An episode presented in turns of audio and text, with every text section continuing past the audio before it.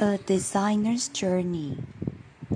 Before she came to Philadelphia more than five years ago, Kirti Chopra's career was taking off in her home city of New Delhi, India. In 2009, Chopra a graduate of India's National Institute of Fashion Technology followed her dream and began her own handbag business out of her parents' garage. The purses she designed line stored shive across New Delhi. Models were showing them off on runways during India Fashion Week.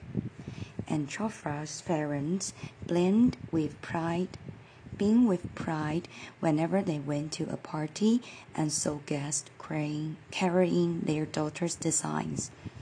But life had other designs for Chopra, and just like her handbags, nothing about those designs were simple.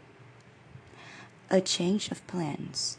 A chance meeting at a friend's wedding led her to fall in love with a man whose career as a financial consultant required him to be in Philadelphia.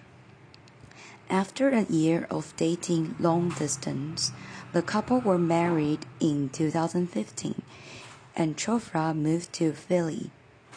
It was then that the career she'd dedicate her life to came to an abrupt halt. Without a work permit, Chopra couldn't continue running her business in the United States. It was very hard. I've always given my career a lot of importance. That's my life. Other things may come and go, but this won't leave me, Chopra said. But I didn't think too much about it because I just knew this was the person I wanted to be with. Back in business.